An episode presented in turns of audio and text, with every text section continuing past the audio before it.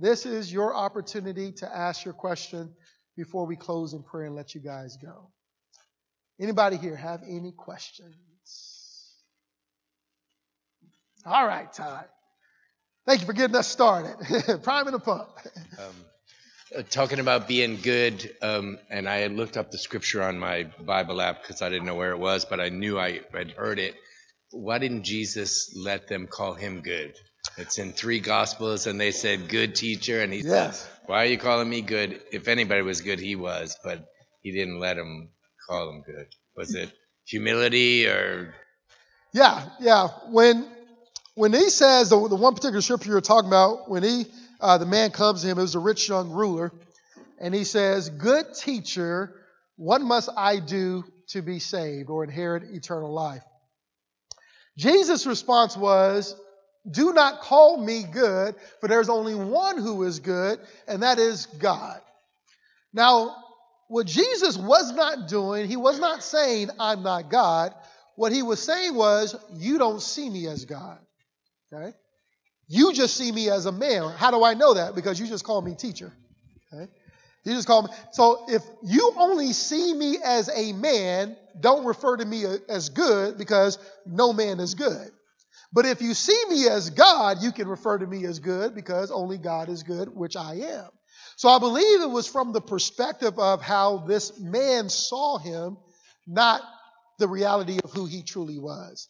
That's that's why I believe Jesus said that. He wanted to get the same point across to this man, because if you remember, he goes in to let him know how he can inherit eternal life. But he was letting him know there is no man who is good. And it was the way that it is today is how it was way back then. They thought being a good person was the way that you go to heaven. That's what the Pharisees and the Sadducees are all about. We're going to pray loud. We're going to wear the right clothing. We're going to do all the things right, because that's how you make heaven your home, by being a good person. So God takes that opportunity to give this particular lesson that I just gave, that no man is good. And because you see me as man and not God, don't call me good. That's how I would read into it, but that's a great question. Anybody else? Any comments or questions before we close? No? Nobody? We get to go early today? All right. I'm going to leave after I put the mic down. Don't be coming up to me after service. No other questions? Going once? Going twice? All right, then, we will leave it at that. Okay, so next week, what we're going to do is we're going to finally answer those four questions, okay? Finally answer those four questions. What happened to the saints who, who were who believed before the cross? Uh, what's the lion and the lamb all about? Is purgatory real? And if I deny Jesus to save my life, will I go to hell, or will God understand? Hopefully by now you know the answer to at least most of those already. But we're still going to talk about them and go into depth with them next week, so we can get a proper understanding, not just for our benefit, but others out there in the world who may have these same questions or comments, okay? All right, that is all we have for you. Go ahead and stand, if you will, please. Receive the blessing or benediction of the Lord, and we'll be dismissed. Well, Lord, we thank you so much, first and foremost, for keeping it real with us.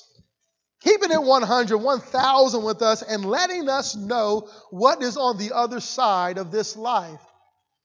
Not to necessarily scare us or to give us uh, a guilt trip of some sort, but even with those, God, if that brings us to you, so be it. I would rather have hell scared out of me than for me to be scared for eternity in it. So I thank you, God, for revealing these truths to us according to your word, but even going further than that and letting us know, giving us the assurance that we never, ever, ever have to end up in the place where the bad and the ugly go. But we can know without a shadow of a doubt and be assured of our salvation, not because we are good, but because we have simply repented. We have turned to the one who is good. We thank you for that. And we pray now at this time, God, that this will be our truth and reality that gives us the victory, not only in this life, but to the life to come as well. And we will take this same gospel message and opportunity to others that you put before us, so they too may know and understand this truth as we now know it. So they too may have the opportunity to turn or to repent, and to give their lives to you and be placed in you as well. So we thank you for the good work that you have done in this place and what you are going to do as a result of what has taken place here today. As we leave this place, may we never leave the truth we have learned here today. May it go before us and do all as you've called and purposed it to do for our good and ultimately for your glory. These things we ask and pray in Jesus' wonderful name. And all of God's people said together, amen. Amen. God bless you. We'll see you Sunday.